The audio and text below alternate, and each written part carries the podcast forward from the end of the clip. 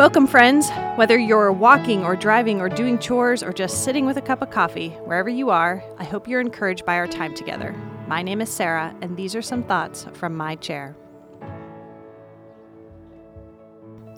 For our time together today, I'm going to read twice through Psalm 91 in two different versions of the Bible, the ESV and the Amplified. And while I read, I'd like you to take a posture of prayer. It could be a physical posture like bowing your head, lifting your head, opening your knees, or even kneeling. But if you're driving or doing something that prevents a physical posture, we can all take a spiritual posture together. And so let's do that by just taking two deep breaths.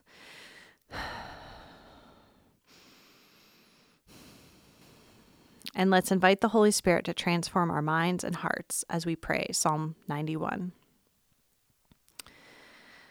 He who dwells in the shelter of the Most High will abide in the shadow of the Almighty. I will say to the Lord, my refuge and my fortress, my God in whom I trust.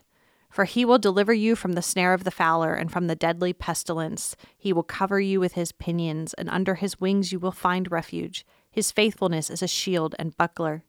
You will not fear the terror of the night, nor the arrow that flies by day, nor the pestilence that stalks in darkness, nor the destruction that wastes at noonday. A thousand may fall at your side, ten thousand at your right hand, but it will not come near you. You will only look with your eyes and see the recompense of the wicked. Because you have made the Lord your dwelling place, the Most High, who is my refuge, no evil shall be allowed to befall you, no plague come near your tent. For he will command his angels concerning you to guard you in all your ways. On their hands they will bear you up, lest you strike your foot against a stone. You will tread on the lion and the adder, the young lion and the serpent you will trample underfoot. Because he holds fast to me in love, I will deliver him. I will protect him because he knows my name. When he calls to me, I will answer him. I will be with him in trouble. I will rescue him and honor him. With long life, I will satisfy him and show him my salvation. Thank you, Lord, for the gift of Psalm 91, for this raw prayer of confidence in the face of fear. And so speak to our hearts as we again pray.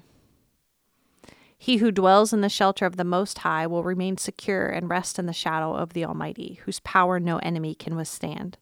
I will say of the Lord, He is my refuge and my fortress, my God, in whom I trust with great confidence and on whom I rely. For he will save you from the trap of the fowler and from the deadly pestilence. He will cover you and completely protect you with his pinions. And under his wings you will find refuge. His faithfulness is a shield and a wall. You will not be afraid of the terror of night, nor of the arrow that flies by day, nor of the pestilence that stalks in darkness, nor of the destruction, sudden death that lays waste at noon. A thousand may fall at your side, and ten thousand at your right hand, but danger will not come near you. You will only be a spectator as you look on with your eyes and witness the divine repayment of the wicked as you watch safely from the shelter of the Most High.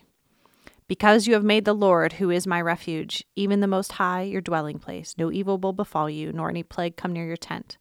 For he will command his angels in regard to you, to protect and defend and guard you in all your ways of obedience and service. They will lift you up in their hands so that you do not even strike your foot against a stone. You will tread upon the lion and cobra, the young lion and the serpent you will trample underfoot. Because he has set his love on me, therefore I will save him. I will set him securely on high because he knows my name. He confidently trusts and relies on me, knowing I will never abandon him. No, never. He will call upon me, and I will answer him. I will be with him in trouble. I will rescue him and honor him. With a long life, I will satisfy him, and I will let him see my salvation. Lord, may we see your salvation. May our hope and trust be firmly planted in you today. Lift our eyes to see your goodness and kindness and mercy pouring out on us and may our fears surrender to your presence. Amen. Thanks again for praying through your fears with me this week. I hope you'll return to Psalms 3, 91, and 121 again and again. Next week, we'll pray through pain together. Until then, thank you for joining me in my chair today as we learn to pray raw prayers in the Psalms. If this encouraged you, please like, subscribe, and share. You can find more resources from Grace Church, including the sermon series that inspired this season, by visiting whoisgrace.com forward slash reach.